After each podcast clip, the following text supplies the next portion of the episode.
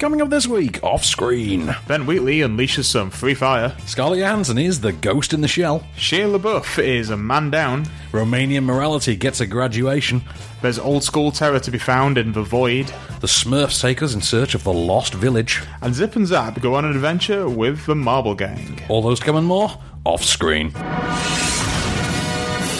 This is this is off screen. Off screen. Off screen. Off screen.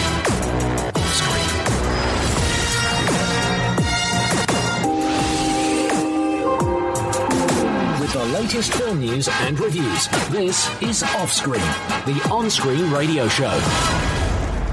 Ooh, welcome to off screen. I'm Van Connor. And I am Case Allen. So, Mr. Allen, before the box office top 10, before the film news, before the film reviews, and we got some great ones to review this week, uh, we should have, of course, some trailer talk. Let's talk about trailers. So, where do you want to begin with the trailers then? Um, I believe it was on Saturday when uh, the brothers Warner, The Brothers Warner, yes. uh, Jeff um, and Joe, yes. Jeff and Joe Warner, yeah, absolutely.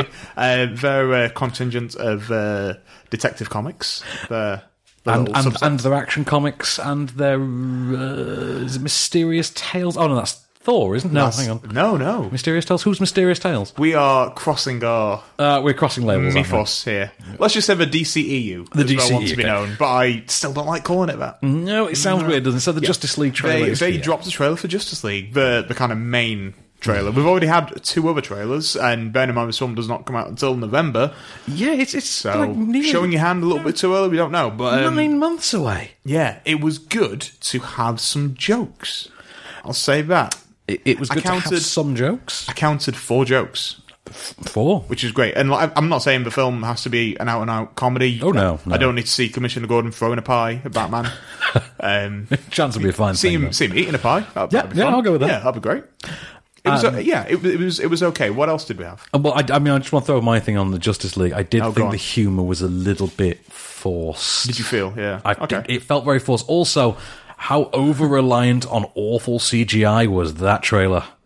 Because yeah. Well, you've you've seen a Zack Snyder film before. Yeah. yeah, yeah, there's- Yeah. But then, of course, uh, flash forward to Tuesday, and we got um, Yeah. We went from like um, murky brown and blues to just to- like yeah. really vibrant. vibrant color, vibrant Yeah. colors, and Robert Downey Jr. and Spider-Man: Homecoming, and I mean, it w- it, it definitely won. It yeah, won. I mean, you, you sold me a ticket right there and right then. And there. I'm, I'm done. You sold me a ticket when Spider Man came back to Marvel.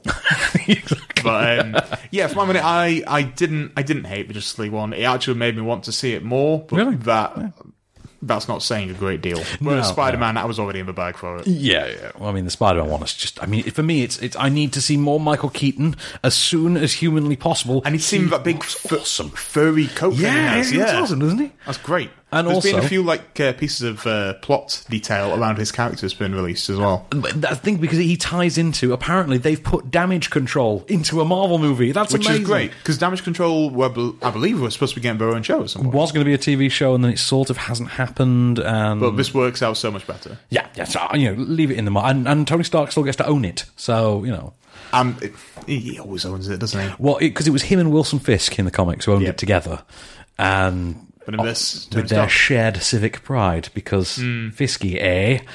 And uh, yeah, so you know, Spider-Man: Homecoming then opens was it seventh of July? Justice League is November, November. sometime. I want to say fifteenth. I'm not entirely sure. Wonder what more trailers we're going to get in the coming weeks leading up to Fate of Furious and also Guardians. Yeah, so well, we've just seen the It trailer. We that, have. that looks let's pretty just, awesome. Let's quickly uh, talk about that. That was who's that was playing? Scary. Who's playing Pennywise the clown now? 'Cause obviously, it's, Um, obviously, it's not Tim Curry or his son. So Bill, Bill Skarsgård. he, he's he's of the pedigree Skarsgårds. Is it? Sk- Is it's not Skarsgård? It's for Sarsgard. He's a Sarsgaard, not a Yeah. Skarsgård. Or is it the other way around? I always, I always Oh, man. confuse my Sarsgards and my Skarsgards.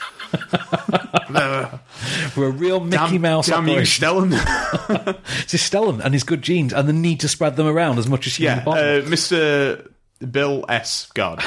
right.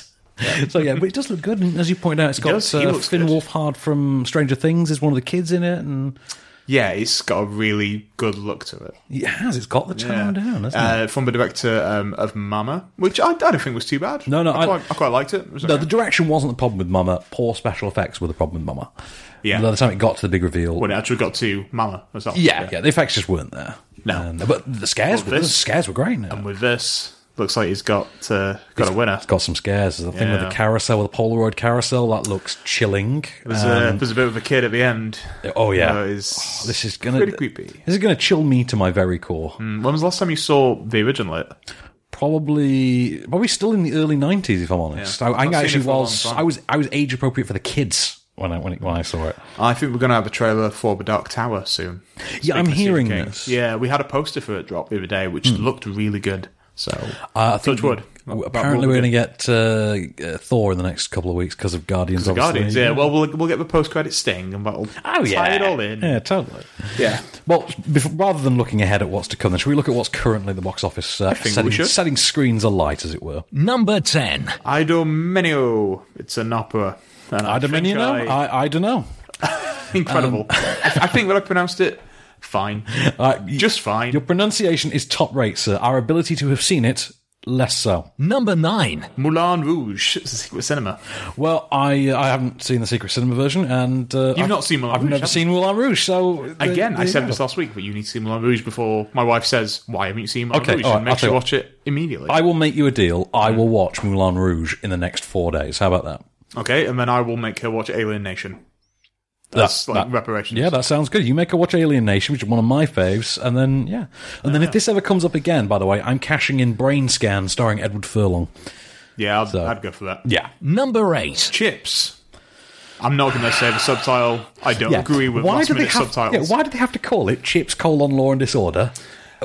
Because apparently the UK needs that additional subtitle sometimes. Did, did they think people were We mocking need the film? a Tomorrowland World Beyond. Or, Yeah. yeah. Yeah. It's just, I mean, don't get me wrong, the film is not funny. The film is homophobic to uh, an offensive degree. It is moronic, dunderheaded, not interesting, not well written, not clever, not satirical, not sharp, not sensible in uh, any aspect of itself, not even vaguely self aware. Uh, let's see, captivating is about as- the furthest thing from it, what it could possibly be. It is hands down the worst film I've seen this year so far. And please bear in mind, this is a year that's had a Fifty Shades of Grey sequel so far. That um, has- what else sucked this year? Hang on, what else sucked? Being a Beast was terrible. Beauty and the Beast. Yeah, this wasn't up so much, was it? Number The 7. Lost City of Zed. Which I liked, but it was a bit humorless. It was a bit somber. It's kind of like what you you. you know. I, I don't know what you were going in for, to be honest. I mean, don't get me wrong. I, I wasn't going in. You weren't hoping going in it. for slapstick. There, No. there were no banana peels. I don't know what you want. For God's sake, come on! Somebody, somebody, pull a chair out from under someone. That's what this needs. This is the thing. It, it's somber and straight faced, and about as far away from. I'm going to assume that some people are going into this expecting an Indiana Jones film. I wasn't so much, and I wasn't expecting anything like Quatermass or anything like that. Um, it. Quatermass, uh, King Solomon's Mines, or anything like that. Um, the problem is, i i it's it's stone it's stone cold serious. It is straight face, and at the centre of it all, you have uh, Charlie Hunnam with the stupidest accent he's pulled out of the bag yet. I mean, I mean, he does sound even dafter here than he did in, in Pacific Rim with his "I've never thought about the future," you know, nonsense. Jaeger. A Jaeger. When you're behind a Jaeger. Yeah. Uh, no, no. It, uh, that's the problem. I mean, I'm told that it's, I mean, it's good, great to look at, but I'm told it's mind blowing on 35mm. Robbie Collins is a big fan of it. Number 6. Life. Oh, life. Oh, life. Oh, Do, do, life. Oh, do, do. Yep. Right, sadly, this is not a remake of the Eddie Murphy Martin Lawrence uh, prison movie. Which I although- believe that was the soundtrack for. That was, that was, Yeah. that, yeah. Shout Um, out to uh, my girl uh, Desiree. Oh, Desiree, man, them's the times. And we're going to have a lot of throwback on this show today, by We the way. really are. A lot of This is a throwbacks. nostalgia show. Um, so this is the thing. It's not. It's not a remake of the Eddie Murphy thing, starring Kevin Hart and Dave Chappelle. So get rid of that idea right now. Um, instead, what you've got is Gravity meets Alien, and it's nothing more than that. It is. You know. You know when a, a small child tries to repeat a joke they've heard, and they, Um, yeah. they uh, basically get Kevin the- Hart. Exactly. They basically get the gist, but not quite the the ins and outs and the nuance. It gets the job done, but it lacks the refinement. Hmm. That is this as far as Gravity and Alien goes. I mean, Ryan Reynolds turns up to play George Clooney in space because you know George Clooney proved that worked. Jake Gyllenhaal's kind of above this. Rebecca Ferguson. you're like, why have you done this? This is you've got no character whatsoever. You've got this this really stiff and ridiculous accent. She she pulls one single facial expression for the entire movie. And the the, the one thing I've got to give it more than anything is the creature design is fantastic, genuinely Hmm. heard that, fantastic. actually. Um, Daniel Espinosa, who directed uh, Safe House, um, does a really good job, captures the, the, the claustrophobic feel, but at the same time, the sort of glossy 2001 esque style of the space station. Um, but he can't resist taking on gravity whenever possible. And it's a bit annoying because you'd rather be watching gravity. And then he can't resist doing Alien, and that's a bit annoying because you'd really much be rather watching Alien. And then you remember Alien Covenant's coming out, and you're like, hang on a minute, if I just wait around the lobby, I probably could before long. So, right, shall we uh, plug the podcast real quick then before we uh, before we carry on? If you if you wish. I think we should. So, of course, we've got seven films this week. We're only going to fit four in the show. So We are but two men. We are but two men. Uh, we're men, friendly men. We're men in tights, tight tights. Um, so, if you want to hear reviews of Man Down, Graduation, and Zip and Zap and the Marble Gang, um, And who doesn't want it? One of Like- those three is way better than you think it is. Another I one don't is think it's man down. uh, another one is dreadful but has a great third act, and another one is just great. If you want to know which, you're going to have to listen to the full extended podcast edition, skip to after the end credits, and listen to the podcast extras. And you can only do that by going to Acast, by going on Deezer, by going Tune on in. tune in by going on iTunes, by going on to onscreenfilm.com, going in our podcast section, our off screen section, and downloading the show from there. with the latest film news and reviews. This is Offscreen, the on-screen radio show. And we're back. Hmm? So, Mr. Allen, first proper review of the week. Shall we? Shall we start with the big name, the big heavy hitter, as it were? And I'm not referring, of course, to Miss Johansson. Which she is. She's, Well, she, the big she's, heavy hitter she's the big one. nowadays. But the thing is, I don't think she's going to pull in half as half as much of an audience as this next one is, and that's Free Fire by Ben Wheatley. Well, by Ben Wheatley slash Amy Jump because he's co-written this with it. She uh, she's his real life partner and Hmm, she is. also his co-writer. Occasionally, she actually did. Is she the sole writer on High Rise? I think. I believe so. She's written uh, Sightseers as well. But, Yes. But, but maybe a co. Oh no, I think she co-wrote Sightseers with the actress who played uh, from Oh, um, Alice- Prevenge, Alice Lowe. Alice Lowe, yeah. Who is amazing. She's great. She really is. Yeah. Uh, Mr. Skinner to the manager's office. Manager's Yeah, Mr. Skinner. Yeah, exactly. so, yeah, of course. Uh, right, so of course he's he's co-written this directly with Amy Jump this time, and what you've got is right. Imagine if you will, okay. You remember Smashy and Nicey from the nineties, from the Fast Show. Yeah, of course. Right. Imagine they were asked to review Kill List, and they'd be like, "Oi, Wheatley, no! You got none of this complicated plotting. You get a bunch of blokes in a room, shoots out. That's the film." Right, that is literally what Ben Wheatley has gone and done. Right, he has written a nine. He's come up with this ninety-minute film in which an all-star cast uh, get together for an arms deal. So on the one side you have the IRA, and on the other side you have, um, but mostly Americans and Sharlto Copley. Yeah, it's uh, uh, set in Boston. is it It's not? set in 1970s Boston as Hmm. well. And apparently, the reason he's done the 1970s thing is specifically so that no one can like have the excuse of being able to use a mobile phone. There's a ringing telephone in the dis- distance, for instance. They have to that one side has to get to above all costs before the other one Right. does, and that's the plot basically. This is such a good cast. It's Should such we, a should- great should we cast. just rattle off Re- who's in reel, it? them- reel them off for me. Go on. Uh, Sam Riley, Yeah, who was yeah, Mm-hmm. a fan Riley. of obviously from Control back in the day. Michael Smiley, who is like one of those actors, but if he's in something, I'm going to watch it. Yep. Brie Larson, you've got my money. Yeah, yeah, I'm sure she has. Uh, Uh, yeah, exactly. Yeah, Silly Murphy. Yeah. you silly Murphy. silly, silly Murphy. Yeah. He's in there. Um, we've also got, of course, Army of Hammer. Army of Hammer and our boy, Mr. Rayner, Jack Rayner. Jaren from Sing Street. It was so good Yeah. in Sing Street, so bad in Transformers, but redeemed himself in Sing Street. He was also bad in A Royal Night Out, but we forgave all him about because that. Oh, Belle Powley was so good in it. Um, also, Noah Taylor, who I feel is yes, missing from Noah every single Taylor. Wes Anderson film nowadays. Else are we forgetting in this cast list? I feel like we're forgetting someone. We said Shelter Copley. we said Charlotte I feel like they're they're your big names. They, Yeah. yeah. uh, they headliners. Well, you know what? I'll tell you what. Let's give you a clip and show you what we're up against. think we got off on a little bit of a bad footing there. Eh? I think what we need to do is just start afresh. So I'm going to be the gentleman in this relationship. Whoa, whoa. Slow the roll for a minute. Public safety announcement while the rifle's hot. I'm gonna pull my pistol out. Nothing personal. Knock yourself out, Spark. Okay, just try not to hit any of the metalwork because I I don't want to get any of those bling burns on my new s- suit. Sorry, what was that? This is from Savile.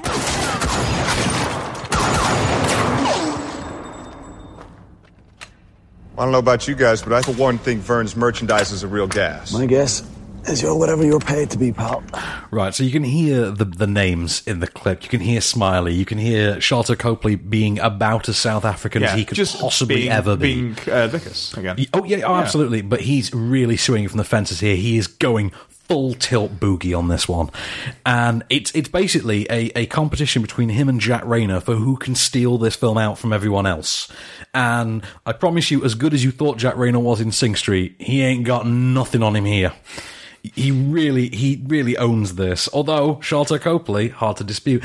Uh, Brie Larson, very likable as well. Army Hammer, having had the leading man thing taken off of him, actually manages to you know enjoy himself a lot. Actually manages to. I've, to I've put always in been a big some charm. fan of Army Hammer. Let's take us back to like Social Network, where the, the pressure isn't on him to lead the film Hmm. because he went from Social Network to like the Lone Ranger, and like Yeah, why are pretty you- quickly. why are you what? And was it Lone? No, it it went to uh, that Cinderella movie, Snow White movie. Sorry. Mirror, mirror. Mirror, mirror, Yeah, did that. he's- He was he's the Prince Prince, Charming, yeah. and then he was uh, then he was the, the Lone Ranger. And the less said about that film, "Are my Hamer," the better. I will defend that to my dying breath. No, no, no. There's no excuse. Oh. me.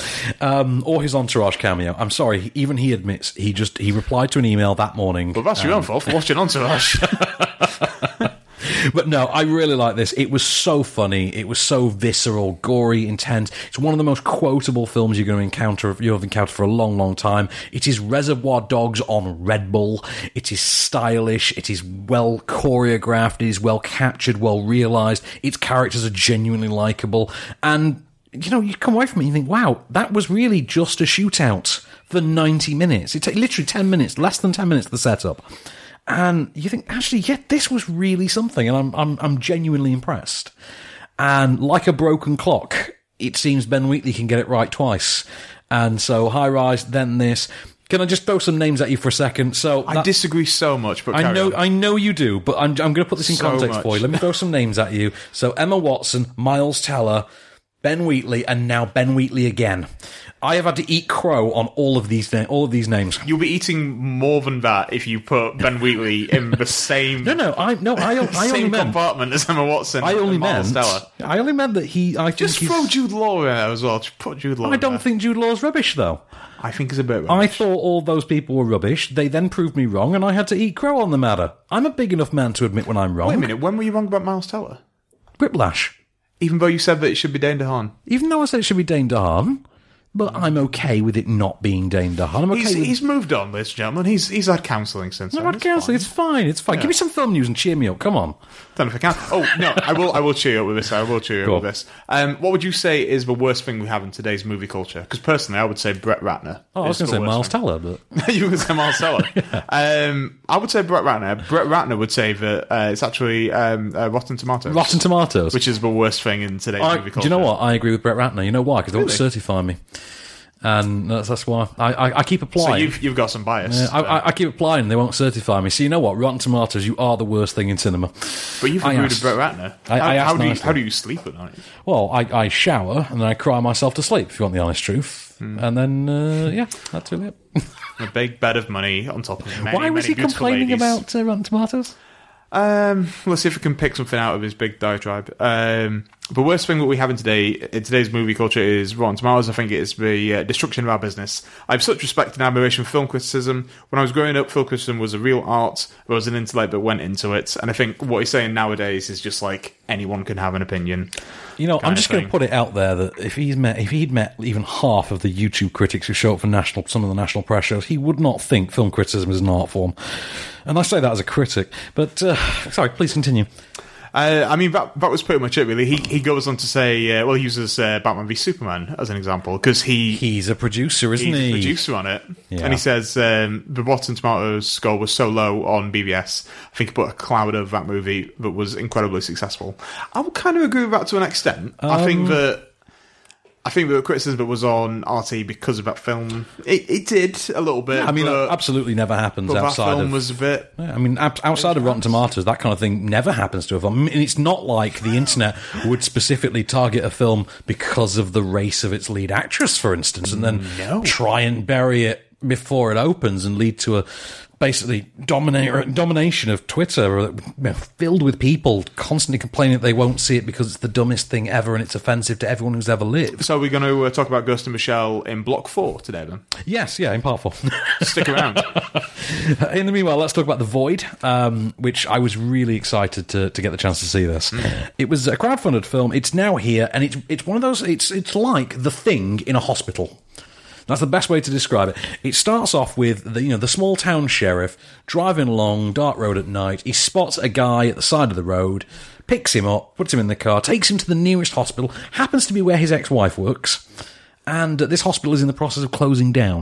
And what he does is he wheels the guy in, and then wouldn't you know it, his wife, himself, all the people who happen to be in the hospital find themselves under siege from this otherworldly threat that is coming at them from all sides that may or may not have something to do with this guy they've brought in, may or may not be from another dimension entirely, may be connected to them personally.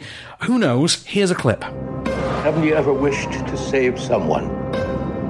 Beyond saving? No matter what the cost. This is uncharted territory. The body has to adjust, of course.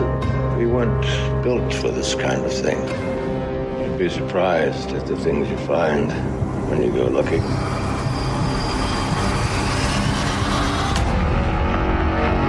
There is something calling them all here. If those people get in here, what are we supposed to do? You saw it? What was that?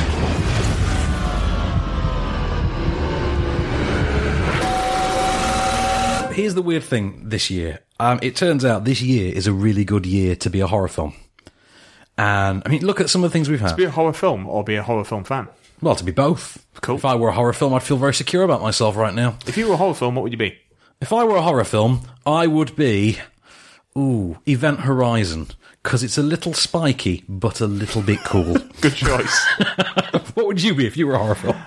Let me think about it. I'll get back to you in the Come focus back to sections. Carry on with the review. But, you know, between Get Out, uh, Eyes of My Mother, even Personal Shopper, there's some really interesting stuff being done in horror movies this year. And, the Hmm. it's- idea, it's only March. and it's only March exactly. You look at some of the stuff like the It trailer we've seen that's seen today, and you think, wow, there's some really good stuff to come. And this is this is really really living up to it.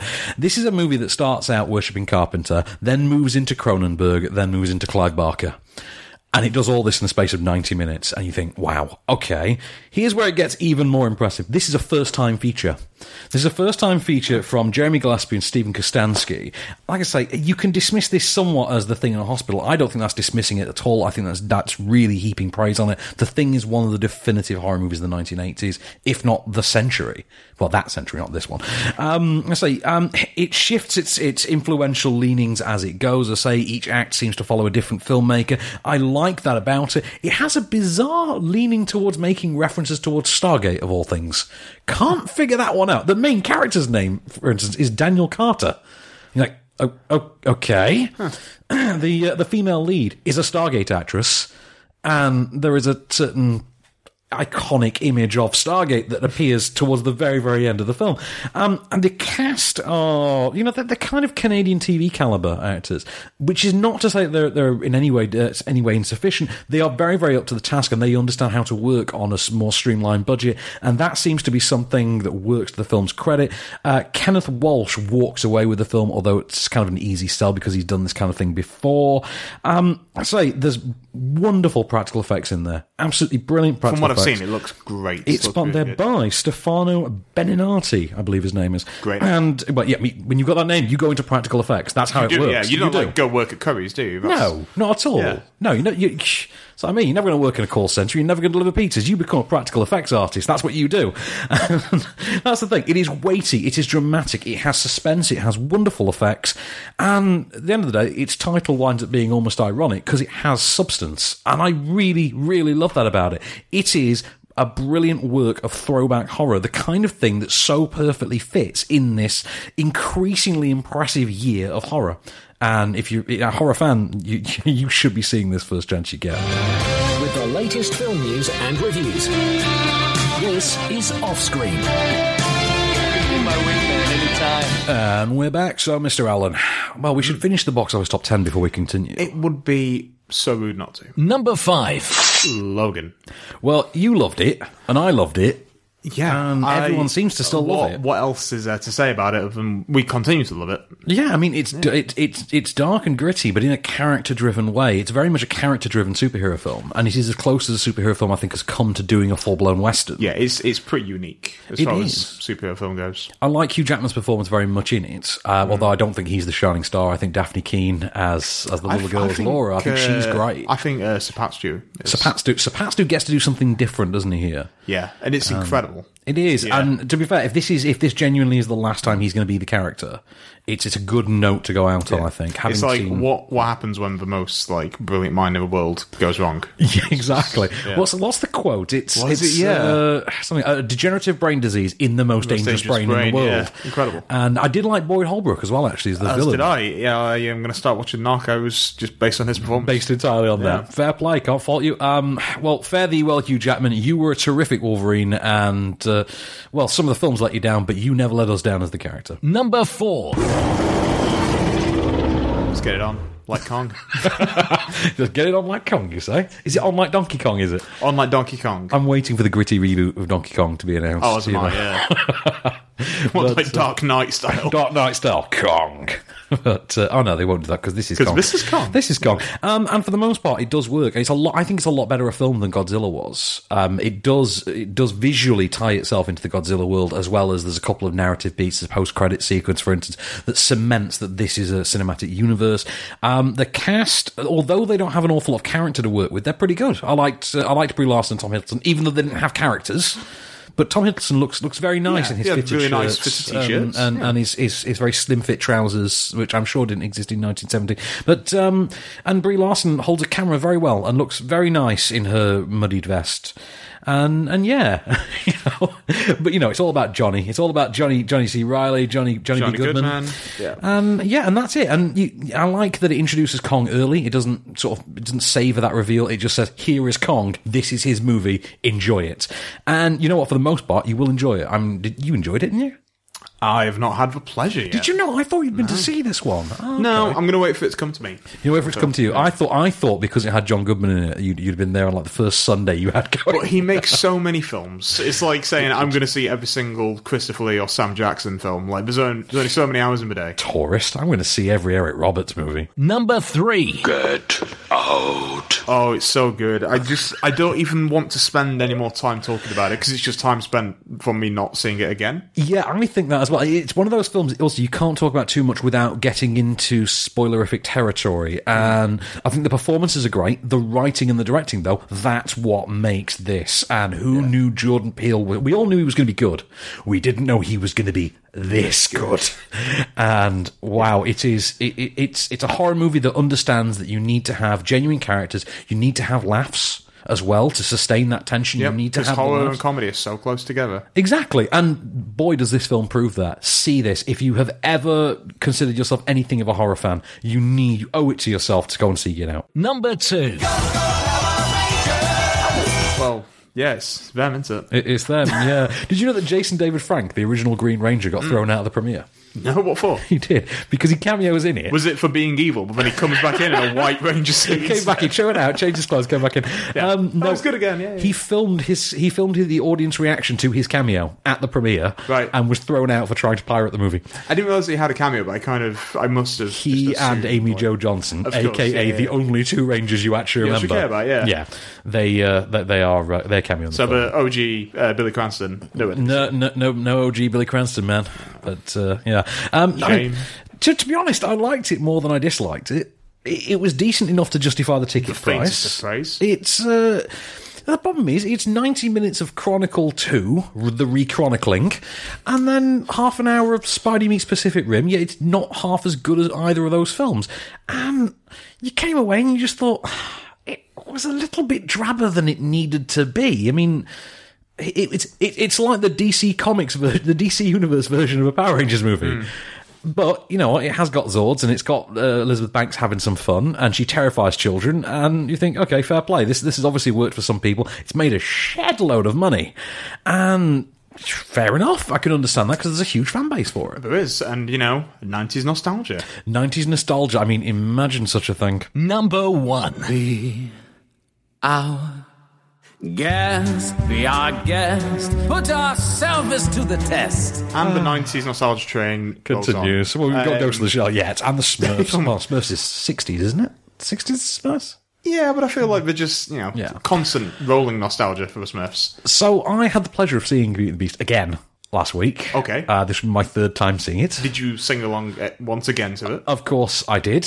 Yeah. I did. I Um, feel like I only ever sing along whenever Gaston or LeFou are singing. Now, this is the thing. I put the soundtrack on my iPhone, and uh, I, it- it came on in the OG car. or uh, the, the oh, new the one. new one, and it, it came on in the car the other day, and it was Josh Gad singing Gaston, and hot damn if I didn't So sing good. along to that. It is Yeah. so, the music actually is really, really strong in this. It's great. I love the little changes they've done to it. Yes, there are tweaks here and there, Yeah, aren't there? Mm. just in terms of the songs, like bits that you love from the original songs, but now they've, they make more sense within the songs. Yeah. Like there's a bit in the original film where he can't spell Gaston. Yeah. And this is like, it just occurs to me now that I'm illiterate. and I don't know how to spell it. Gaston. so funny. Love it. Um, I think the casting is really strong as well. Uh, I think Emma Watson surprises with a career best. Dan Stevens is every bit as good a beast as you would think he is.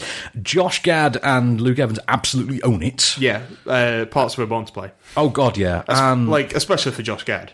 It's true, and I think there's there's a, a a really there's a sin- sincerity to the writing of it, which is kind of odd given how cynical an exercise the actual film itself is. There is a sincerity to it that genuinely sells it. Yeah, Disney have got a thing where now where you can be cynical about it, but the actual making of it doesn't feel cynical. Exactly.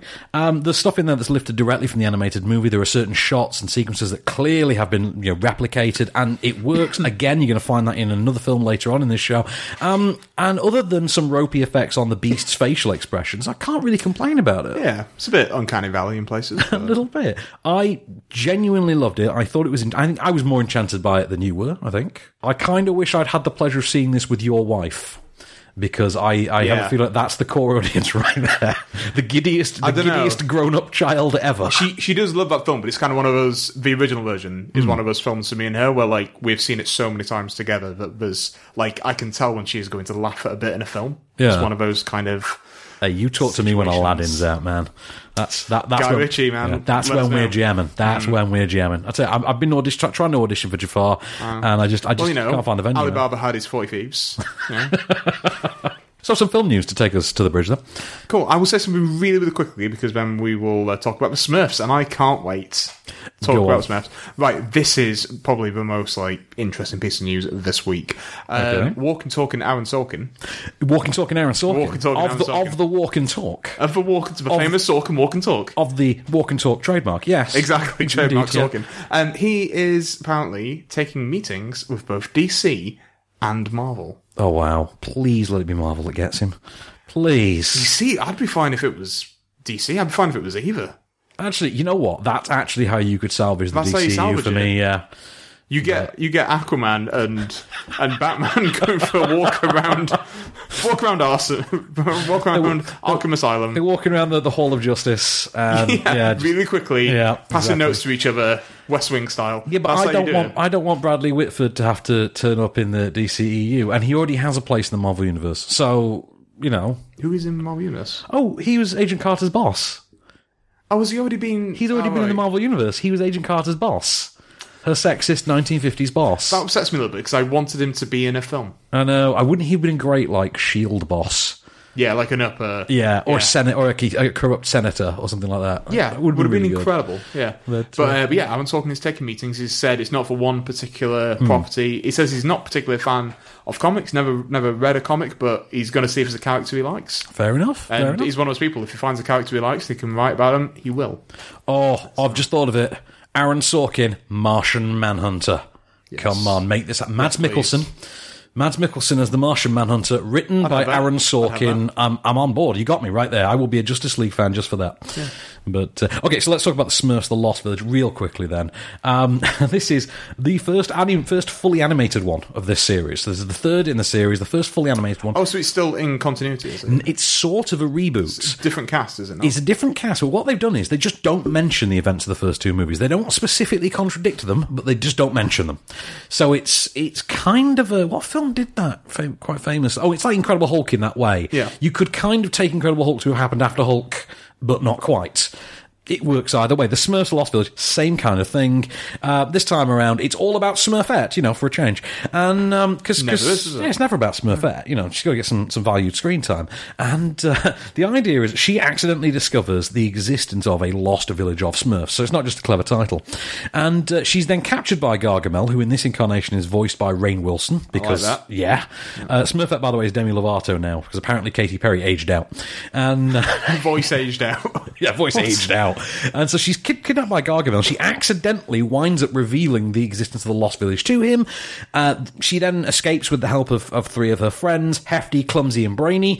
And the four of them then have to embark on a quest to discover the Lost Village before Gargamel can get to it in order to warn the, the people who live there about the evil that's coming their way. We have a clip of the, the of this band of four Smurfs trapped in a cave. Let's see if you can spot any of the voice talent.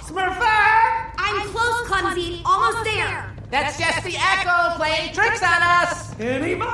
Hello? Hello? Hello?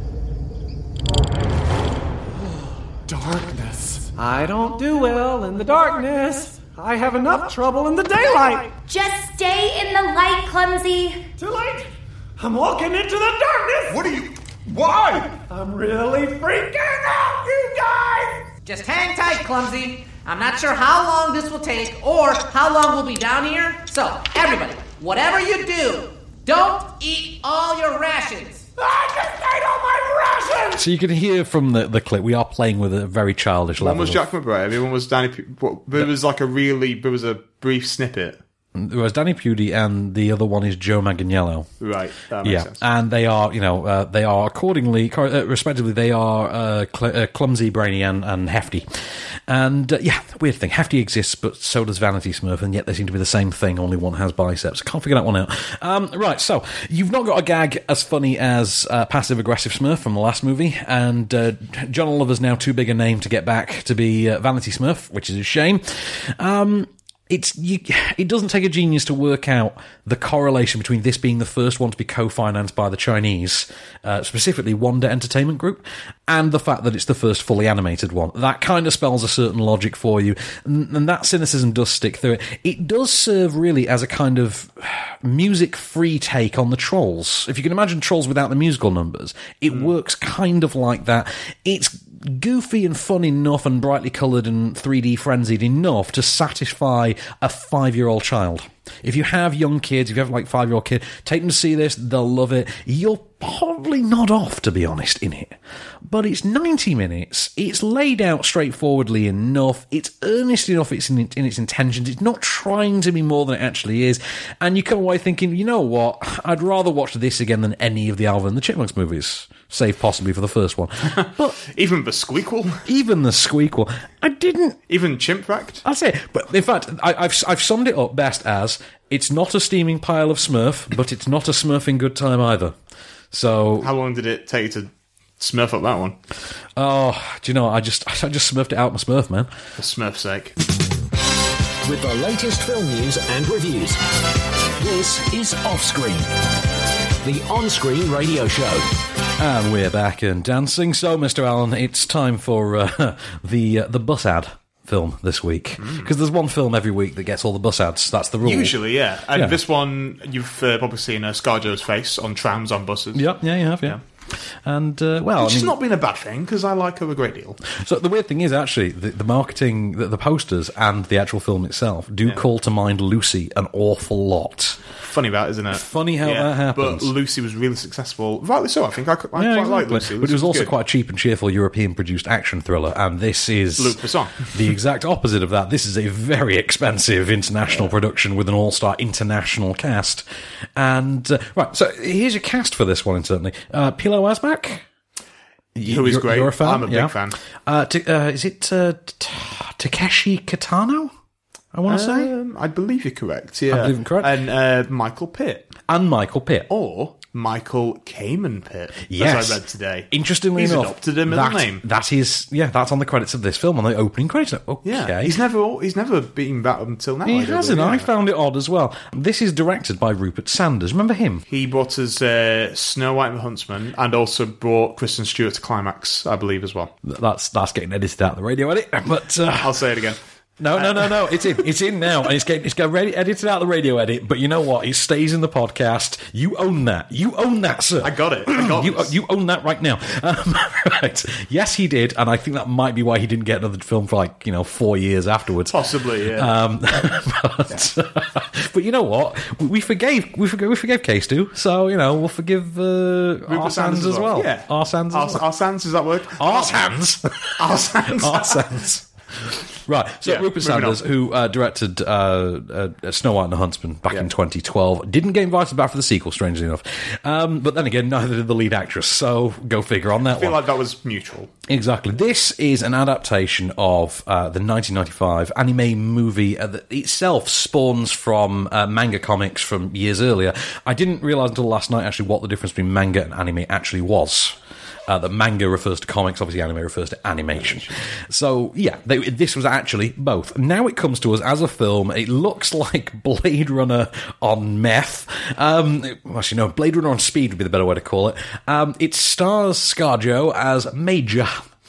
And Major is basically the disembodied brain of an immigrant who died, um, sort of. Sort of on her on her way into New, Newport City, I think it's called, and she has been placed into the body of a a robot. Basically, So this is the idea. She's got the, the perfect robotic body and the, the ideal human mind that it perfectly syncs with it. She is an enforcer for Section 9, which is basically this, the Special Ops Police. Her partner is Pillow Asbeck. And this takes place in a society in which if you lose your arm in a gunfight, they will just fit you with a robotic one. And Sounds good. Exactly, but Major is the the, the furthest incarn the furthest futuristic incarnation of what's to come. Um, she stumbles onto a conspiracy involving a wanted terrorist known as the Puppet Master. Um, spoiler alert: that's obviously Michael Pitt, and they, they they try to hide it, but you can't really mistake that voice a minute into the film. You're like, uh, uh, okay, That's Michael Pitt. that's Michael Pitt. Yeah, that's that's totally Michael Pitt. Just start saying the words jelly rolls, and we will definitely know it's you, Mike. Anyway, so um, and the further she delves into the case of this this wanted terrorist, the more she starts to raise red flags about her own her own uh, unit, about her the company that oversees them all, known as Hank Technologies. And quite what's going on behind the scenes in this bright and colourful futuristic world. Uh, we have a clip we'll play before anything else. There's an echo box up here. Someone's scanning data traffic. Let's see who's worth this kind of surveillance. Accessing hotel security network.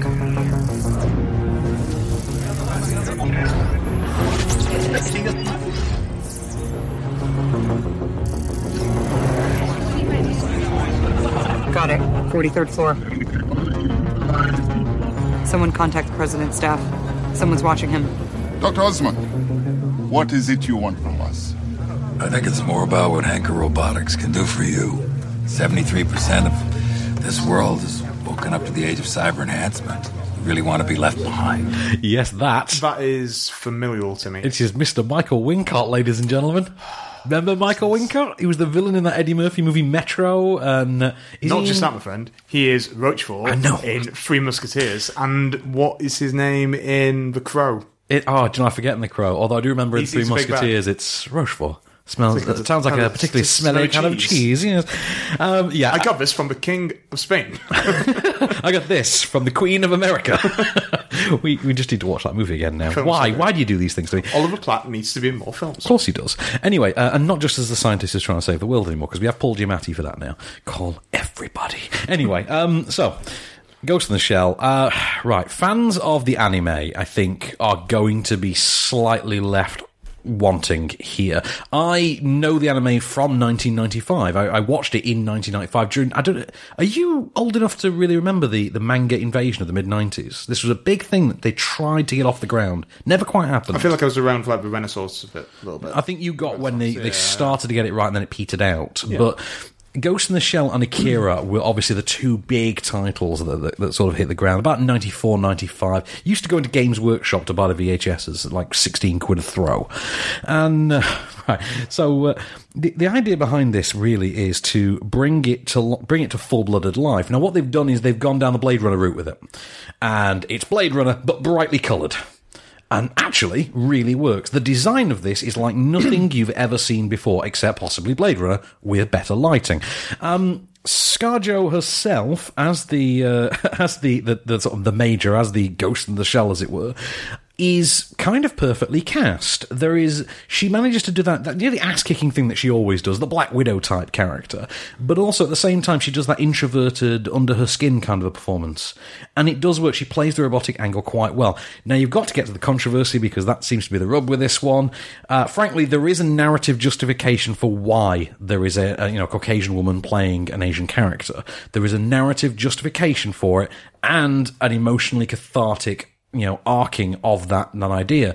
Um, it isn't going to work for everyone. It worked for me. I, I thought it was perfectly fine. I'm not overly embedded with this this series though. I can appreciate that some people are going to have trouble getting over that though. I don't think it's a reason to boycott the film or anything like that. And if what Twitter you know had anything to go by, no. Well, don't- don't Scarjo go will over be it. burned at the stake. exactly.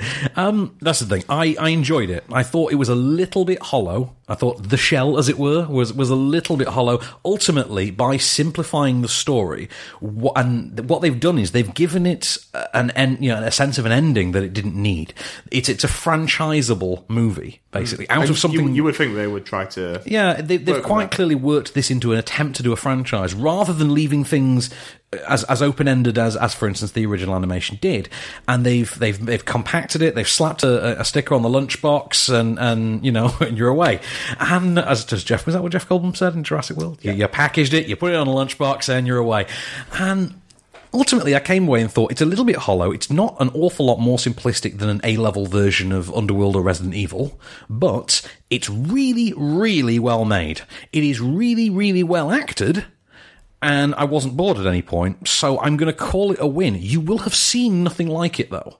And if you can see it in IMAX, definitely do. They do things with IMAX 3D in this film, and you can tell the whole film's been designed from the ground up to be in IMAX 3D, and it, it really sells itself. It's got a great sort of throbbing, almost synthwave soundtrack by Clint Mansell, who did, uh, is it Requiem for a Dream's his biggie? Uh, yeah, I believe he also did uh, Sunshine. Yes, Sunshine as well. Yeah, um, yeah, really good throbbing sort of uh, synthwavey soundtrack. Some great action sequences. Michael Wincott's in there. That's never a bad thing. And you come away from the film thinking Pillow Asbeck just kind of looks like Joshua Jackson on steroids. That's awesome. We need more of him. I believe as well. Clint Mansell. Yeah. Somebody correct me if I'm wrong. Go on. One time drummer for Red Hot Chili Peppers. Really, Yeah. I need to look way, that up. way That- back. that is amazing. Yeah. Like, I think Uplift Mofo Party Plan era. I, am definitely going to have to look Deep into this. Red Hot Chili Peppers cut as well then. So, I mean, of all the, despite all the controversy, despite all the marketing, it is not our film of the week. Shock and awe. Shock and awe. I know. Uh, well, I'm going to give it to Free Fire because I think everyone should be seeing Free Fire. Free I uh, Fire is. am looking forward to it. Is that the one film you would see out of everything we review this week? you think? Uh, yeah. Yeah, definitely. yeah. And, and rightly so. but like it's- not because of our review. I mean, your review was good, but I was already going to see it. You were going to see it anyway. You were so inclined. Um, yeah. So I mean, that's that's that's it. That's our film of the week. Ben Wheatley wins twice in a year. He wins. Golf claps. So And golf for- claps. For, everyone else, Van is wrong, but golf claps. Hey, I don't mind sightseers. I think it's pretty funny. But uh, yeah, But, you, but you hate Kill List. I hate Kill List with a passion. Actually, no, I like the first half of Kill List, if I'm honest truth. Right, so next week, some interesting stuff. Zach Braff is back directing, uh, is it Michael Caine and Alan Arkin? Alan Alda. Alan Alda. Alan, I wish. Alan Arkin? Alan Arkin is great as well, and Morgan Freeman. And Morgan Freeman in Going in Style. That's next week. That sounds great. Uh, we've got I Am Not Your Negro finally next week. That's been kicking around for a while. Finally, yeah. Really has. Uh, Alec Baldwin is the boss baby next week because cookies are for closers. Any animated kids film that can put a Glengarry Glen Ross I know. reference in has I'm my money. sold. Arnie's back next week with Aftermath. That is finally Arnie meets Scoot McNairy. I've been waiting for that. Yep, what could possibly go wrong? Uh, we've got Anna Kendrick in Table 19, which also stars Craig Robinson, Lisa Kudrow. I'm sure I saw the trailer for that about a year ago. Oh, probably, probably. I thought it was going straight to Netflix. Uh, Riz Ahmed and Billy Piper in The City of Tiny Lights, Oh, which I have seen, and it, it's something definitely worth talking about. Uh, we've got the Cynthia Nixon period piece comedy A Quiet Passion next week. I know very we need little. more of it. period piece comedies. Well, if Kate Beckinsale proved anything with love and friendship, then yes.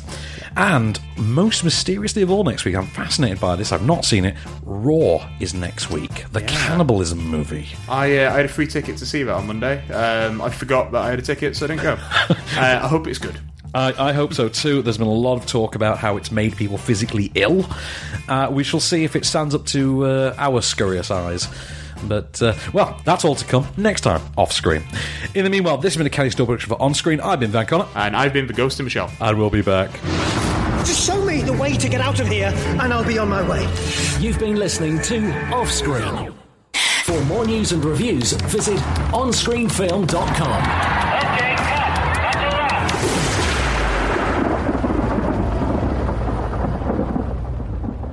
Podcast extra then, Mr. Connor, and also Mr. Ellis. Yes, welcome to the club, Alex. So this is this is Alex. Hello, everyone. I'm Alex. Willed me, Alex. Alex Willed. Alex World. now they've met, they've been acquainted, they're old friends. So, starts off with some film news then, Mr. Allen. Where are we going? I've got loads. Um, do you know what? In honor of Alex, Alex is here. Um, there is further Deadpool news because you know Mm, it's, one, an- one it's- can it's never, another one week. can never run low on Deadpool news. exactly. It, it is is a day ended in Y, so that means we have news who's, about who's Ah. cable. cable this week? Then We still don't know. but it might be Brad Pitt. it now. might be Brad. Pitt. Is this because there was concept art featuring Brad Pitt? There was concept art leaked. Um, Uh, it looked pretty good. Alex, have you seen? Said, Yeah, it- what what do you, what do you reckon? I think I think you could pull it off. Isn't it amazing how concept stuff for Deadpool movies just happens to get leaked every time? yeah. I mean, that's that's why I feel like it could happen. yeah, that's 'cause- how you got a Deadpool movie to begin with. And this is how you sign Brad Pitt. Exactly, that's, that's totally how you do it. And also, he hasn't had like a big studio mainstream thing outside of Allied for a good few years. Uh, Between, And Allied didn't really make a great chunk of change. I'm pretty sure he goes from World War Z to Allied with nothing really in the middle. Um, no, a divorce. Oh, yeah, there's that. There's that. There is Oh, absolutely. Oh, so, burn Oh, he Brad got Pitt. Affleck. You didn't need he did it. He got Yeah. Affleck. So It's go on. alright. What else have you got for me? What else Gustav? have we got? Um, you guys familiar with the film Wreck It Ralph? Familiar with it? Familiar with it? Yes, yes, I am. I love that film. It's like one of my favourite of the modern Disney's. It is the best movie based on a video game ever. I'm going to think it give it is. that. Agreed. Genuinely. Definitely agreed. yeah, absolutely. Um, did you both know there's going to be a sequel? No. No, They, because they, they money consider and doing a Disney. sequel to that. Yeah, I know. didn't yeah, there's going to be a sequel. Comes out uh, 2018, which we all knew, but now it has a title. And what is that title, good sir? It is uh, Ralph Breaks the Internet, Wreck It Ralph 2, which is a That's bit amazing. wordy, but See, I always wondered where that multi-socket went to. Do you know what I mean? Yeah, I think World Wide that's- Yeah, isn't the new one going to be about multiplayer gaming? Something like that. It's yeah, but like online stuff. Online gaming. Yeah. Nice that or that. that you- could take some you think seriously that- that dark works? turns right there. If there's no Pornhub gag in this, I, I'm going to be. I feel am like out. the demographic is a little young, but, but yeah, maybe they could be like a The parody. demographic's too young, yet every reference in Wreck It Ralph is aimed at a 35 year old. yeah, That's a so- good point. You know, mm, we'll see on that one. Yeah, are we looking forward to that, man? I am. I just want uh, is it, oh, is it, not Jane Jane Lynch. I want Jane Lynch back. Jane Lynch was so good. As yeah, the- the master commander, army whatever she was. Lady, yeah. Yep. And uh, Jack McBrayer. and Jack Mabrea. And and of course, you know, I need my boy Zangief back Zangief. because yeah. Zangief got to be back. and uh, Just, I- just, just 'cause you're a bad guy doesn't make you a bad guy. yeah. Zangief is the best. he really was, wasn't he? All right. Um, do you want to take a review? I shall indeed. Um, I I'm going will. to uh, preface this with a disclaimer. Uh, this film contains Shia Shia LaBeouf LaBeouf. and Jai Courtney. I'm so What? sorry. I am Why? so sorry, man. Right, okay. Ugh. M- Man Down. That's upsetting. which is a title that kind of tells you what you're in for with this one. Uh, this is a story of um, a, a Shia LaBeouf is a sort of mid twenties soldier, young, blue collarish kind of a kind of a sport. Goes off to Afghanistan, leaves his best friend Jai Courtney behind because he's injured, and uh, he so he goes out to serve first. Jai Courtney then goes out as well. At some point, there has been an incident, and the film takes place in three different time periods in the in the present day, it's post-apocalypse, and Shia LaBeouf and Jai Courtney are Hmm. wandering through what looks like the Book of Eli's wilderness, looking for Shia LaBeouf's family. Uh, you then flash back one more time period, and it's Gary Oldman sat behind a desk as as a military psychiatrist interviewing Sh- uh, Shia LaBeouf about the incident. Gary and Oldman then- will sign up for any old crap. Rest assured, Gary Oldman has paid his mortgage off this month. What was I that can film he was in? promise The- you. Um, space between space between The us. space between us. Right, he had more to do in that. And there's then a third time period, which is, of course, the incident itself, and, of course, how you know Shia LaBeouf leads up to being deployed. And So put Gary into- Oldman is being your uh, Richard Dreyfuss from Stand By Me. Oh, he totally is. He totally is. Yeah. Uh, but no, but no, it's not, not quite that way. The movie is not narrated or anything like that. It is just presented to us in non-linear fashion.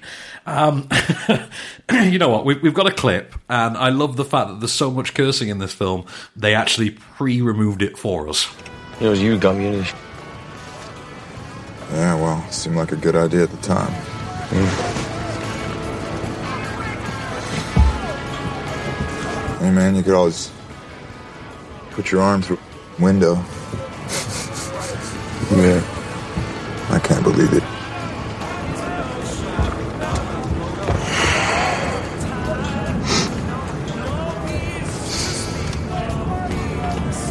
You're the only family I ever had, man. All right, don't do that. No. Just watch after mine, all right? You know I will. I know you will. Right, Shia LaBeouf and Jai Courtney there, and uh, yeah, you're kind of presented with the sort of quality level of this. Yeah. When uh, very does uh, unengaging Sam film. Worthington show up for a cameo? You kind of wonder because it does flatline for a long time. The first two thirds of this film you could actually skip, and then you tune in for the third act, and you get an interestingly more inf- uh, an infinitely more interesting film than you got in the previous two thirds. it's worth noting this has uh, Kate Mara, for instance, as uh, as, as Shia LaBeouf's uh, significant other, and she, like Sienna Miller, seems to be confined now to playing the token waiting wife figure. Yeah. And Husbands at it's- War. Husbands at War. Yeah, it's, and it's boring and it's not interesting. And by the time the film builds to a crescendo, you're in the third act, and you think, okay, if this had been the film, I, I would have had a greater time with this. Got to give it to Shia LaBeouf. He's trying. He's trying, darn him. He's not famous anymore, but he's trying. And you know, Gary Oldman's paid the mortgage, so fair play to him because he's really snoozing his way through this you know, Jai- the, the, I mean, the best thing I can say about Jai Courtney's character and his performance is he consumes oxygen and is made up of two thirds water. That- that's Which I really believe is about the it. thing we said about his performance uh, in Suicide Squad. Entirely Well- possible. Entirely possible. Although he's one of the best things in Suicide Squad. And that, yeah, that's really saying something about Sure about. Suicide Squad. Um, no, avoid it like the plague. It's- it- You've you, know, you say if you wa- if you really really must see it, skip the first two thirds and watch the interesting stuff. And there's no real setup for it. It comes out of nowhere. It doesn't make a whole heap of sense. Hmm. And It's not, like, it's not like Shia LaBeouf, isn't it? Yeah, it's- it's a came, lot came out of like- nowhere. yeah. Was in Even Stevens and then Holes. It's totally totally the case. Yeah. It is Shia LaBeouf the movie. Doesn't make a whole heap of sense. Parts of it are all right, and then it's over. If it was a Shia LaBeouf for movie, it wouldn't be played like the character of Shia LaBeouf wouldn't be played by an actual actor. It'd just be like a paper bag. I cast Alex Zane. I I then he asked can him- review his own film. I asked him about that once. I asked him, "You do realise you look like Shia LaBeouf, right?" He said, "Funny enough, Karen Allen told me that once." And I was like, "Well, she What- "Uh, no." the the Karen Allen, The Karen As Allen in told Love him. of My Life from Indiana Jones. Well, he did the Crystal Skull junket, so I should mention I got invited to review a film that starred Alex Zane called Ibiza Undead, and Is that like raving zombies? yeah, and it starred him and uh, yes, who's please. Superhands? Who's the Oh, uh, Matt King. Matt King. It was Matt King and Alex This, Zane. this, this cracked a bit moreish. Plumbing's just Lego, innit? Water Lego. right, so go on, give me some news then, good sir. Cool. Uh, Spiderman. Spiderman? Yeah, Phil Spiderman. Phil Spiderman. Yeah. Um, uh, so the trailer, as we said, for uh, Spider-Man: Homecoming Hang came on, out. hang on. You know, What's when you that? said that, you've just made me realise something. That I, gag. I, I just made a Friends reference. the Friends reference. Friends when he says it's not, it's not like his name. It's not like Pete Spiderman. Yeah. I never realised the reason he specifically said Pete is because Yeah. yeah. Peter Parker. Mind blown. That somehow That's never it. occurred to me. I'm sorry. Please continue. I It's interrupted. okay. Goldman is a surname, but there's no Goldman. anyway, sorry, Alex. We we ramble. We digress far too much. We Yeah, do it's cool. clearly. Yeah, we're clearly rambling. Yeah. Uh, yes, we saw the trailer for Homecoming. For Homecoming, we did indeed, yes. Can't wait. Can't wait to see Spider Man to actually be in the MCU. If you're nothing without the suit, and you shouldn't have it. That's it.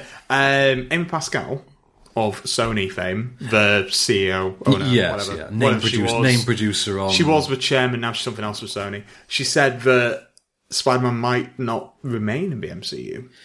I'll believe that when I see it because I don't believe for one second Tony going to turn down more critically acclaimed, you know, hugely appreciated Spider-Man movies. Hmm. What we've said is uh, the deal is for Spider Man to be in Homecoming, the sequel to Homecoming, and also uh, Avengers uh, Infinity War. Part one and 2 Uh-huh.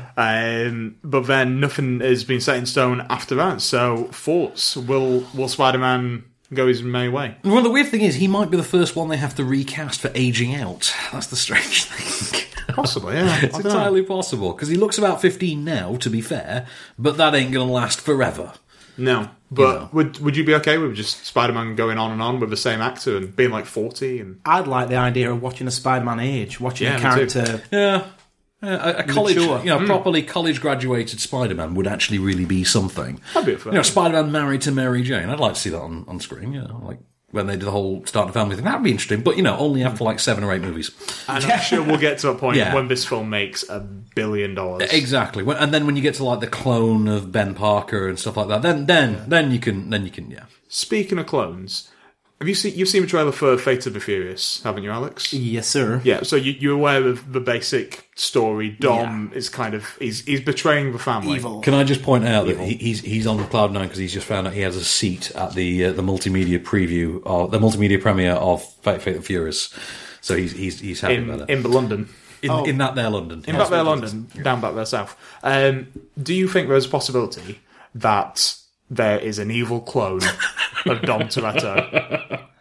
Um, well, it builds up the idea that she's this technical whiz, and you don't know how much of a technical whiz she Yeah. actually is. Exactly, Exactly. My wife says she will only see Fate and Furious if it turns out that Dom is a clone, or at the very least, an, e- like an evil robot. Fair play, fair play. Yeah. I got to give her that. I, gotta I think give it's her that. going to, it's either going to be blackmail or brainwashing, but I would love it to be a clone. I think it's blackmail based on TV spots. and things like- I think it's blackmail. I'm not entirely sure. There's a submarine and a tank in it. It could be anything. Yeah, could be anything. Who cares? I mean, it's- yeah. That's it. Charlize Theron's character has the the blackmail evidence needed to oust Dwayne Johnson from the franchise and allow Vin Diesel to return to the lead. So that's why His rightful place. to take his rightful place, Yeah. leading the franchise. That's what's happening. That's clearly the actual plot. Uh, did you guys hear about this? Uh, Colin Farrell has joined the cast uh, of Dumbo, the live-action Dumbo. Yeah, I heard this. It Yeah. sounds just like a similar role to Saving Mr. Banks as well. A little bit, yeah. Without the Um, alcoholism, Yeah, naturally. so if you weren't aware, Disney like adapting their own films. They do, it There's seems. going to be a live action Dumbo directed by Tim Burton. Fair play, Yeah. fair play. yes. Because- I've heard weird things. Yeah, I mean, he made a lot of money for Alice in Wonderland, and, you know, he has made really great films. It's, it's got Danny Vito in it. he has got Danny Obvovito. Yeah, Danny Vito. Eva, Eva the Green. Either of the Green, yeah, yeah. yeah. And uh, possibly Tom of the Otum, Otum Shanks. Otum Shanks. Otum Shanks. Oh, Possibly Otum Shank, Shanks. isn't it? Otum Shank singular, isn't it? Yeah, that's it. Otum yeah. Shank, yeah. Or Tom Hanks to his fans. Yeah, exactly. Yeah. Um, maybe as a bad guy. Possibly. I'm, saying. I'm, I'm intrigued by this. But the Colin Farrell role, this is the dad of the kids that fall in love with Dumbo. Yeah. And this is the role that apparently Will Smith turned down, Casey Affleck turned down, Yeah, and because Chris Oscar. Pine turned down. Chris Pine turned it down. Chris Pine turned Chris Pine turned down a, the live action Dumbo movie. Seriously, Chris Pine, what did you have going on this week that was more important, more high profile? Really? Oh, you're the love interest in Wonder Woman. Big whoop. Really? It's three years between Star Trek movies. Come on, the guy's got nothing better to do. What's he going to do? Another Jack Ryan movie? Come on. What's he going to do? Another Hell or High Water? oh. Hey, hey, Ben Wheatley principle. Come on. You've a broken clock. It's right twice. Twice a year. Fair enough. Yeah, I'm Say twice a year. How slow are your clocks? very slow. uh, I'm fine with Colin Farrell joining that. I would have preferred Will Smith because I feel like Will Smith. It's, it's not the kind of thing you would have chosen, and evidently not. No, but Suicide Squad didn't used to be the kind of thing. that- Yeah, yeah. Do you know, just talking about a live action Dumbo, I'm already having nightmares about a live action The Pink Elephants on Parade. Bits that I as a didn't even child. think about that. Well, technically, we Slate already had a one. live action Fantasia because we had the Sorcerer's Apprentice. So we kind Which of is okay. great. Yeah. That is the best franchise that never were. It really. I mean, we need. Well, come on, it's not too late. We can have this sequel. I feel. I mean, as much you you know my love for, for Nick Cage. The Cage. You know Sir- you Sir know Nicholas my of love. Cage? No. Sir Nicholas of Never the Cage. mentioned it. No. Um, I feel like he doesn't have that kind of clout anymore. Really? Oh, To lead a sequel to I don't know. He's got some some joke cred going. Still got some joke cred. Yeah, he'll make his indie art house film every three years. but no. Fair enough. fair I would, enough. I would, I would love it, but um, I'm, I'm fine with Dumbo. Um, what, uh, what animated Disney film would you want to see adapted next? Ooh, that is a toughie. Uh, let me think. Song of the South, starring Samuel L. Jackson.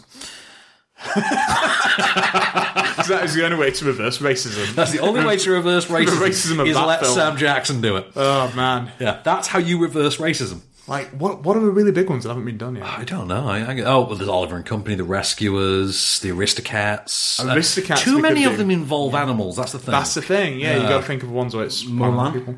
That's Mulan happening. is coming. Mulan will technically be the next one, won't it? I think it will. Yeah, but Yeah. that's not a musical.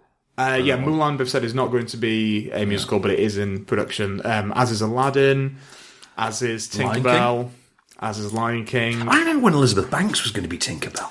Uh, remember it that. is still going to be uh, Reese with her spoon. Reese with Reese with her spoon. Yeah, not Reese without a spoon. No, not without. Reese no, with a with her spoon. spoon. Reese with a Okay, spoon. okay, I can kind of see that. What are the other ones? Uh, Cruella. Oh, uh, Emma Stone. Emma yeah. Stone is going to be Cruella de Vil, like the young. Cruella. She's, There going to have is- like a Maleficent. Aladdin does have a prequel in the works as well called Genies. That has apparently been scrapped. Has that been scrapped now? Yeah, so it was just going to be about other genies other than Genie. Um, yeah, and show how he came Make to just Mm, the be him. genie Dwayne Johnson. That is the only way that would work. Come on. And you know what? I would not be surprised if in Aladdin he is the genie. Yeah, I mean, we've- I won't be surprised by he's that. part of the Disney family now. He knows there's Moana moment. What are the other really big ones? Uh, Little Mermaid is being made. Ah, yes. I don't think you could make a Hunchback. Really? You don't think? I don't know. I don't know if you can make a Hunchback in Notre Dame live action. Come on, Josh Gad's waiting, man. He's already LeFou. He's got his Disney part. It's fine. Yeah, but Alan Tudyk had his Disney part five films back.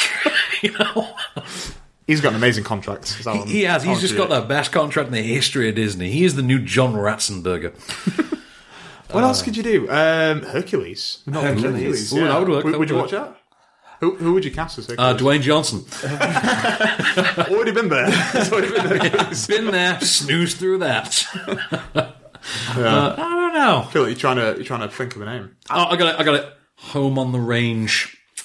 Totally needs needs to be rebooted, man. Live Get action. get, get uh, Judy Dench back. Yeah, that's totally what you need, man. Yeah.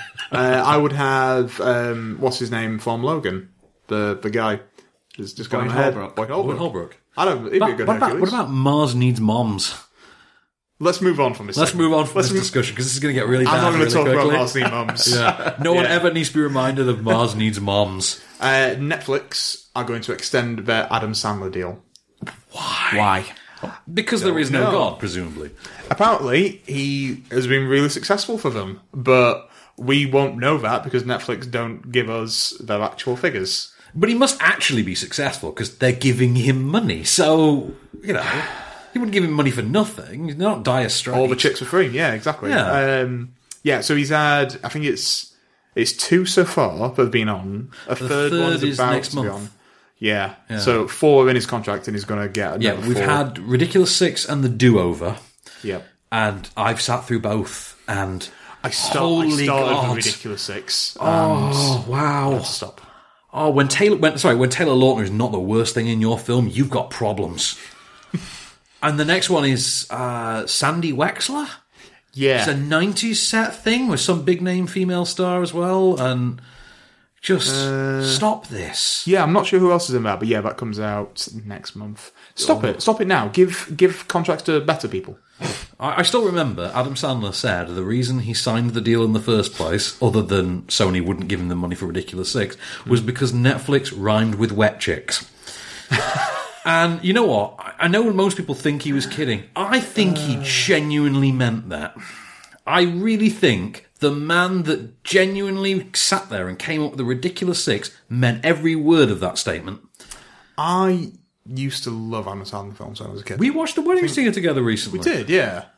I love Happy Gilmore. I, will still watch Happy Gilmore now and have a great time. Bulletproof, man. That's my, I like that's my Oh, Bulletproof. jam. Yeah. But, uh, yeah, Happy Gilmore. uh, would you like to give us a review of a film? Yes, yes. Because How that's about- what we do. How about graduation? Okay, Oh, I don't know move what it this is. mic very carefully. Uh, graduation. This was tied at Cannes last year for best director. It tied with uh, Olivier Assayas, who directed uh, Personal Shopper. Oh, yeah, with uh, Christian Stewart. With, with Case do, yeah. Um, this one, uh, the director of this is, uh, you're going to have to forgive me because I don't know how to pronounce his surname. It's Christian Mungui? Mung, Mungayu? Minogue. Minogue, you're totally Christian Minogue. Yep. Yeah, Christian Minogue uh, directed this, and this is a Rom- this is a small town Romanian morality drama. Oh, I saw one of them last week. Did you see one? oh, have you had your fill Oh. of small town Romanian? Uh, I, I can't get enough of them. but Really this can't. stars Adrian Titiani uh, from The Fixer. And uh, oh, I'm trying to remember- oh, Maria Dragas as his daughter Eliza. The general crux is this is in like a poverty-stricken small town in Romania. Uh, the daughter Eliza is brutally attacked just before she's about to take her final exam before graduating high school and moving on a scholarship to the UK where you know she will you know get a whole new life and she'll change the world etc and you know she'll get out of this this poverty stricken life but having obviously been brutally attacked um, she's not really in the best headspace there's no support from the offered from the establishment other than we could maybe give her 10 minutes of extra exam time and so the father takes it upon who the father whose name by the way is romeo uh, takes it upon himself to uh, do what any father would do he tries to pull some strings but every time he tries to pull another string he just finds himself losing more and more of his moral compass and basically finds himself becoming the exact opposite of the moral figure he always raised his daughter to be it's really good it is really good and really good. It's over long. It's two hours plus. Um, but you're not, you know, you're never disinterested. The performances, especially the, the father and daughter performances, are absolutely terrific. The chemistry's there, the direction's solid, the cinematography's great, the story is genuinely interesting. And actually, it, it is weird that it did become a co-winner with, with Personal Shopper because the two represent kind of very opposing kinds of films. This is very much all about the you know all about a front-loaded story, whereas Personal Shopper is all about introspection. And yeah, it is. I mean, it- it's clearly going to be one of those that only packs out a screen in the Curzon, for instance. But it Well, there's is- only about five, six seats in Curzon. that's very true. Yeah, that's generally true. I've been in the biggest screen they have in uh, Curzon Soho, and uh, I think that's only about seventy-five seats. So Yeah, it's not huge. It's not huge. It's not huge. But yeah, graduation, well worth seeing. I recommend it. But uh, this is not one that you don't, don't go and see this. If Sounds Get pretty Out decent. is sold out. You know, don't don't don't make that decision. Just wait and see Get Out another time. Exactly. Yeah, just do that. Don't do what I do, where you go and go to see Rocky Balboa. It's sold out, so you go and see Babel instead. You will be let down.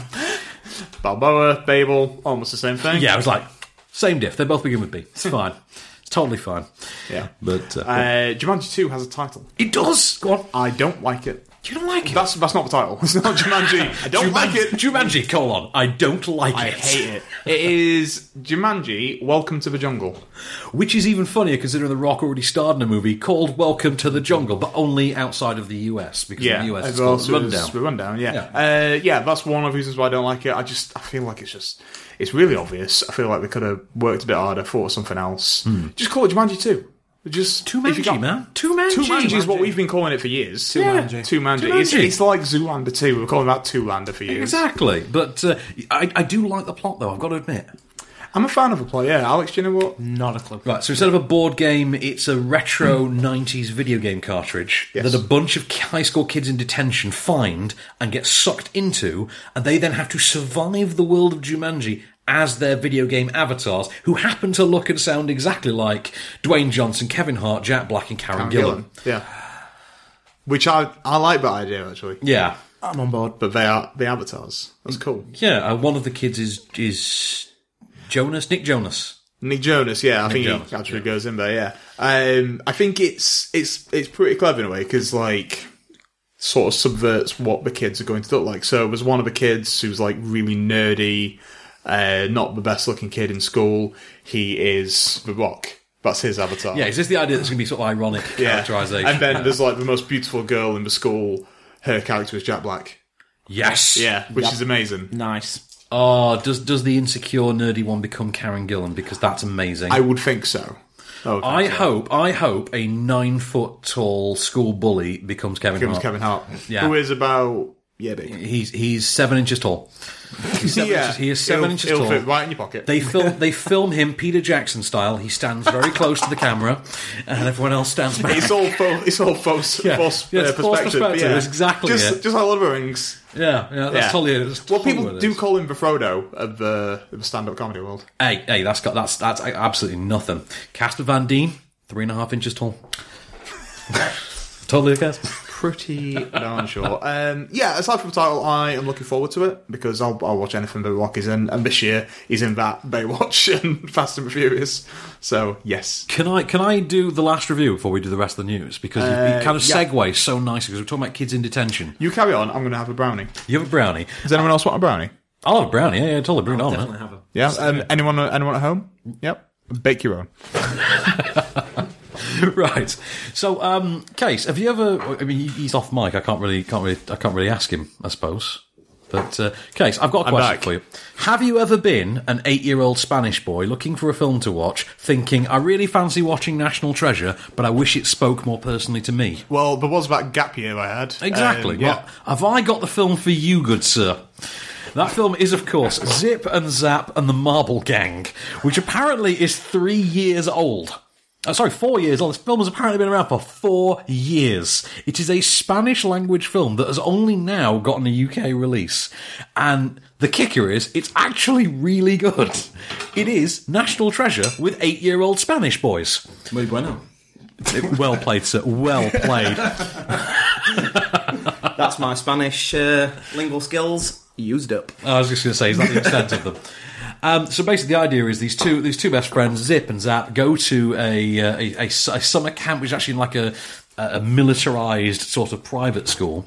Uh, it's re- you know it's dodgy because all the teachers dress in what look like Nazi uniforms, and the head teacher has an eye patch. So you, you know it's dodgy. They then discover, with the aid of their new friends, who they club together and form the Marble Gang.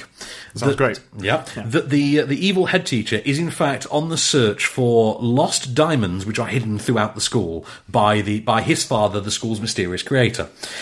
And the way to do it is through a series of national treasure style challenges built into the architecture of the building itself. Uh, we don't have a clip, obviously, because well, my Spanish should be used up. I don't know about yours, Alex. Uh, yeah. My mouth's full of cake. I can't say You- okay, you could you, you, you enjoy cake, but, uh, but uh, actually, I, it was a lot of fun. It was really charming. It had a sort of Goonies thing going on with like young kids, but at the same time, you know, it, it had it lent l- largely towards national treasure. I thought actually that is something incredibly useful to use for kids. That's actually Hmm. a lot of fun.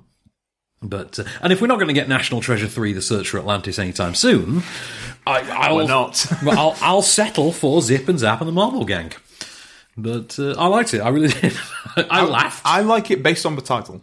The, the title's a doozy, isn't it? I Yeah. mean, it's I- really fantastic. it is. I, I laughed. I, I laughed a few times. I saw this in a press show, believe it or not, in which I was one of only two people who bothered to show up. Oh, Paul Ah, because Zippin's up. they did send they did send a screening link, and I, I just prefer to see these things on the screen where possible. But it was myself and Wendy Ide from the Observer. So and, and we both laughed. So you know, of its two you know its two uh, reviews, I'm sure it's it's gotten positive ones. but uh, you know, fair play, fair play. So back to you, good sir. Um, I'm just going to have one last piece of news because then we can have an open discussion about Yeah, it yeah, to cool, just cool. finish off because we've kind of overrun a little bit. Yeah. Um, so there was going to be uh, a Barbie film, film Mm-hmm. about the the doll Barbie, uh, played by uh, by Amy Schumer. She's now dropped out. How has she now? Yeah, What was she doing that's so important? uh, being funny apparently, according to some people. Not according to the reviews of the leather special. No, yeah, she had a, she had a uh, stand up on uh, on Netflix because Netflix are really pushing hard. on They stand-up are. specials recently. Have you heard why, by the way? Um, The actual justification as to why they're pushing so hard for stand up all of a sudden. Why? because there is no hub for stand up. This is what Ted Sarantos has actually admitted. He said, So there we're is going to no become it." one stop shop. He said, so in actuality, it's so easy for us to become the go to place for stand up. Yeah. So we're makes just sense. going to do it. You're like, okay, fair play. So Fair play. yeah, just with that, then, with that kind of in mind, they've uh, signed a deal with uh, Lucy K. Lucy K's new stand special comes out in a couple of weeks. It does, yeah. Uh, Mark Maron's got one coming up. Dave Chappelle's two have been on. Have you seen I've them? seen the first one. It's They're amazing. great. Yeah, the Dave Chappelle one is incredible. Trevor Noah has got one that's That just was gone pretty up. good. Uh, Mike Babigula. There's just like really massive stand-up names have gone on recently. There's some Um, great ones. yeah. If you Jerry watch- Seinfeld's got one coming up. That's going to be like one, one of the big ones of the year. I think it's uh, one of the. I think it's the Daily Show has got like three from that cast are doing Netflix specials. That's amazing. And you think, that's brilliant. Okay, Yeah. I need a Roy Wood Jr. stand up. Totally. That's why I love why we're doing it. Um, but Give me yeah. a Desi Lydic one. Go on. Just come back uh, to the Barbie movie. Yeah. Who would you be? Who would you be? Who would you cast? As Would I Barbie? cast? Yeah. Well, let's see. We've lost uh, Amy Schumer, and the whole point of having Amy Schumer on board was because it was meant to subvert the typical image of the Barbie doll. In which case, where's the next logical leap? I don't know. Rebel Wilson? I- Is that where Possibly, we yeah. are? I don't know. Because I feel like, though, Amy Schumer was the perfect balance because no one's describing Amy Schumer as a fat chick, right? No, one, no one's calling her that. But at the same time, she She, doesn't. she says people are. Well, she says people are, but you know, it's a whole thing. Yeah, um, but at the same time, she's not a fat chick. She's not like your requisite size zero either. You know, she's not your Margot Robbie type. I think she would have been good for it. she was. She is sort of ordinary looking in terms of her actual, in, in terms of her physique, and that was why her being Barbie made so much sense. So I don't know who else has that going on that's actually getting you know mainstream work. George Clooney. When we can't think of anyone, it's, it's either Will Smith, George Clooney, or Kevon Wallace. Kevonjane Wallace, yeah, totally Kevonjane Wallace. But uh, in fact, I would love that. In, in light of the whole race bending thing with Ghost in the Shell, let's just get a black chick to play Barbie. That'd be amazing. That really would, wouldn't it? Yeah. Or or re- let's really subvert it. Get Tessa Thompson from Creed. we subvert it. We get someone absolutely perfect ten, stunning, so no one can argue that she's not attractive enough. We cast Priyanka Chopra. Boom. Sold. Baywatch villain. Baywatch villain, star of Quantico. Okay. Yeah. Yeah. She's good. She, she good, man. She good. Oh, I like her. She I good. like her a great deal. Um, have I got just? I feel like I need something else to end on. I'll end on the Terminator news then. Okay. I'll end on the Terminator news. I thought we did this. We'll we'll do it again. We'll do it harder. We'll do it better. We'll do That, it that's pretty faster. much the logic behind that series. It is, yeah. That is That's- actually that's- the that's logic news. behind the Terminator The news series. is we're going to end development on the reboot of this version of the Terminator series. So there is not going to be a sequel to Terminator Jellyfish. Okay. That's down. Um, there is going to be an announcement concerning Terminator happening this year. Huh, because the rights lapse at the end of the year. So what's happened? Well, what is going to happen? The rights are going to lapse back to James Cameron. so that means that it's open to make a more direct sequel to Judgment Day. Okay, fair enough. I mean, I feel like the series has so many divergent timelines at this point that you It's difficult, isn't it? It's difficult. I'm, I'm going to throw you a couple pieces of news, but I'm going to let you eat that last piece of brownie because I can tell you, you, you, you you're desperate to just consume that. So I'll tell you what, you go, sir. You go and enjoy that brownie. Yeah, you you take it all in. You're enjoying saying that way too much. I really am. I really am. I was sat way too close to you. Okay, so first piece of news: uh, Sony want Michael Bay to direct a movie called Hunting El Chapo. No, Yeah, well, he's going to produce it either way. Um, no matter what I say. Exactly. Andrew Garfield is going to produce and star in the true story tale Black Lion, which is about a Greek shipping heir who became a Wall Street trader, then gave that up to become an, uh, a war correspondent, and was found dead after an investigation for 60 minutes, in which he uh, found links between Al Qaeda and Pakistan. So Andrew Garfield's going back to war after Hacksaw Ridge. Just not smart. Really not, is it? He had he had a time, didn't he? I know, and he, he, you know, I mean, after that, why would you go back? Um, have you heard about the Dirty Rotten Scoundrels director? Uh, yeah, it's uh, Chris Addison. Chris Addison. He's going to make his directorial debut, his feature directorial debut with Dirty Rotten Scoundrels, and he's, he's been doing Veep for a while. Uh, let's see what else we got. Oh, uh, Pharrell's getting a musical biopic That's cool. Yeah, I did hear about that actually. about his growing. I didn't realize his his harsh upbringing was in Florida, so a little bit of moonlight going on there. You know, I'm just imagining Moonlight as a musical. You know? That'd be great. Wouldn't Moonlight just have been great if they just stopped mid drama and started singing happy? Mid on the beach. Exactly. Mid on the beach because yeah, that is that is terrifying. Um, It's an actual thing. It's an actual plot point in the film. yes, it is. Um, Akira. They're narrowing down the director on that one. They've apparently gotten it down to Daniel Espinosa. And Uwe Boll. That would be amazing. Well, it's, it's Daniel Espinosa and is it Espen Um, Sandberg? Yeah, but did Slight? He did, yeah. Oh, uh, Paul Greengrass is going to do a, a serial killer movie starring Elliot Ness. Yeah, that'd be amazing. Which is just called Ness. Oh, should we just watch The Untouchables? Let's just do that instead. Oh, that'd be great, wouldn't it? I watched a Palmer again the other night, actually. I've not seen that, actually. Oh, I've not so seen the- worth watching, so yeah, there's a documentary about uh, Brian De Palma called De Palma. suppose it's good. I've not seen um, O'Shea Jackson Jr., Ice Cube's kid. Yep. He's going to star in the Godzilla sequel. Yes, he is. Yeah. Uh, Joseph Gordon Levitt's going to direct an R rated musical with Channing that he's going to star in with Channing Tatum called Wingmen. Yeah, I heard about this. I am happy and also kind of not happy about it as well because ages ago they were both going to be doing a remake of Guys and Dolls, Ah. like a full on. Like I feel Hollywood like if you musical Oh, version updated of Guys that, and you Dolls. would call it Bros and Hoes. They could do that. Call it Bros and Hoes. the R-rated but it's, contemporary remake. But it's all it's all just set on a boat. Uh, exactly, exactly. That would, that would totally work. Bros and Hoes. Uh, did you know that Hook hit Netflix this week, by the way? Uh, I did know that. I I've need not seen it since it hit Netflix. So. I need to watch that again. I really do. It's great Uh, yeah. Who, who's your favourite character in Hook? in Hook, oh, uh, ooh, Hook. Yeah, Um, Hook is my favourite character in Hook. There's one of the Lost Boys that I really love. Who's called he's called Pockets. He's like the Oh, okay. really big, big chubby kid. And Oh, he's, yeah, yeah, And he's yeah. like, there you are, Peter. Yeah. See the one that kind I of looks went a like bit Owen Wilson then. It's like, kind of looks like a bit like young Wow. Goldberg from Mighty Ducks, doesn't he? Goldberg. It's all about the knuckle puck, man. It's all about the knuckle puck. Isn't that Keenan Thompson? Goldberg. Is it? No. No, no, no, no. Keenan Thompson. No, he's far the, too he's young. the other kid. Is he? Keenan Thompson is in it. Keenan He's- Thompson's one of the Mighty Ducks. He's in uh, D two. He's the kid that lives in the city where they have like the the World Cup for kids for ice hockey. Ice hockey and, World and he Cup, like yeah. teaches him like a new technique. Yeah, it is That's him. the knuckle Yeah, puck. 'cause he teaches him knuckle puck. Yeah, that, Yeah. that's him. That's Carl Keenan Thompson of, of Keenan, way. of Keenan and Kel. I Yeah. Hmm. did not know this. What up with that, man? Not knowledge is power. What's up with that? thought you'd like that. Yeah. Um, it's so weird, like the people who were in the Mighty Ducks as kids, like Josh Jackson is one of the Mighty Ducks. He's the He lead is, one. yeah. Uh, Marguerite Moreau is is the, the token girl in the group, for instance. Um, Foggy from Daredevil. Yeah, Alden Henson. Alden Henson Yeah. is like the big token bully one. He that's is, actually isn't got, got like a heart of gold. Yeah, he was the He's bully. amazing. Like you, you just play Foggy all the time now in Yeah. everything you do. But I'm actually rewatching Daredevil at the minute. Uh, yeah, I mean it's it's better than watching Iron Fist. You know, He's the worst of the four Netflix series. Yeah, I don't I don't hate it as much as everyone else. No, no, I'm I don't- saying, I don't but dislike Iron I'm- Fist at all. I'm fine. Well, I find it hard to like it. But, uh, uh, but you know, I'm, I'm a big fan of, of is it Jessica Stroop?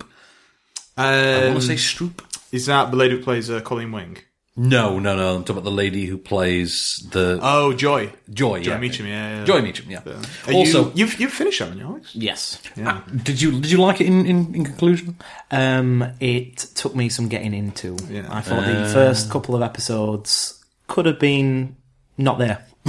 Just why is he going up to people saying I'm Danny Rand? Yeah. Just have a blood test and be done. with it. Yeah. Shut up. oh no, no. They did explain that he never. There was no blood. None of his records on file or something because because reasons. But then the the way they get to like convince the Meachams that they yeah. Also, every time I hear the Look at name this plot I've Meacham, made. the, then just that name Meacham, Hmm. always Meacham. makes me think of House of Cards. Yeah, because, because of Meacham. Yeah, yeah that's it. But, uh, Yeah, I don't know. David Wenham deserves better. Better. He needs to be a, a different bad guy in something else. Oh well, you know what? Let's keep him away from you know you know fantastical horror movie crossover franchise starters. And uh, Hey, I I don't hate Van Helsing. yeah, yeah, you I don't say hate that. it. You're gonna hate it I when they don't hate reboot it. Yeah, you're gonna like that when they Oh, reboot when it's it? all gritty. when it's all gritty and It is stars gonna be Jai gritty. Courtney. Are you gonna enjoy that? Do you think? J- I don't think Jai Courtney would be Van Helsing. I think Jai Courtney would be Dracula. Yeah, yeah. I Would be like a absolutely would be like believe a that. like be some like horrific buffed up Dracula. I absolutely believe that. Once you've had Richard Roxburgh play Dracula, you know- Richard Roxburgh is amazing. yeah, Richard Roxburgh. you know, You, my friend, need to see uh, Moulin Rouge. I do, I yeah, do. because I Richard do. Roxburgh is uh, the Duke. He's he's the bad guy in Moulin Rouge. I, I He's like the key- promise you. the key Doesn't it star villain. Kylie? In Kylie, in Moulin Rouge? Kylie's in it. She doesn't star. She's she's the green fairy. Is or the she in green it more than pixie. she's in San Andreas? Yes, marginally. Okay, that, that's enough. In for me. fact, probably probably equally. Uh, that's that's fair enough for me. I'm, I'm good with that. She doesn't fall out of a collapsing building like she does in San Andreas. Yes, but she looked very good falling out of a collapsing building. You wait until you see her in Moulin Rouge. She's green. You know what? She's actually green. You, sir, have sold me a film. I will buy a ticket for your film that came out almost 20 years ago. Thank you, Mr. Lerman. on, on which note, here it is. Your moment of cage. In Face Off, you and John Travolta had to perform what amounts to a conjuring act. In a real sense, of course, you had to play Travolta and he had to play you. Tell me how the two of you worked on those two roles together. I would get videotapes and he would get videotapes and we would study each other's performances. And I remember watching a lot of the movies he had made and, and trying to get his nuances down. And then when I did the first week of shooting, I sort of was developing Castor Troy. He was on the set that day, and I remember him saying something to me like, Oh, um, as I was doing that head twirl thing in the priest's outfit, he was like, Oh, we're going to be doing that kind of acting.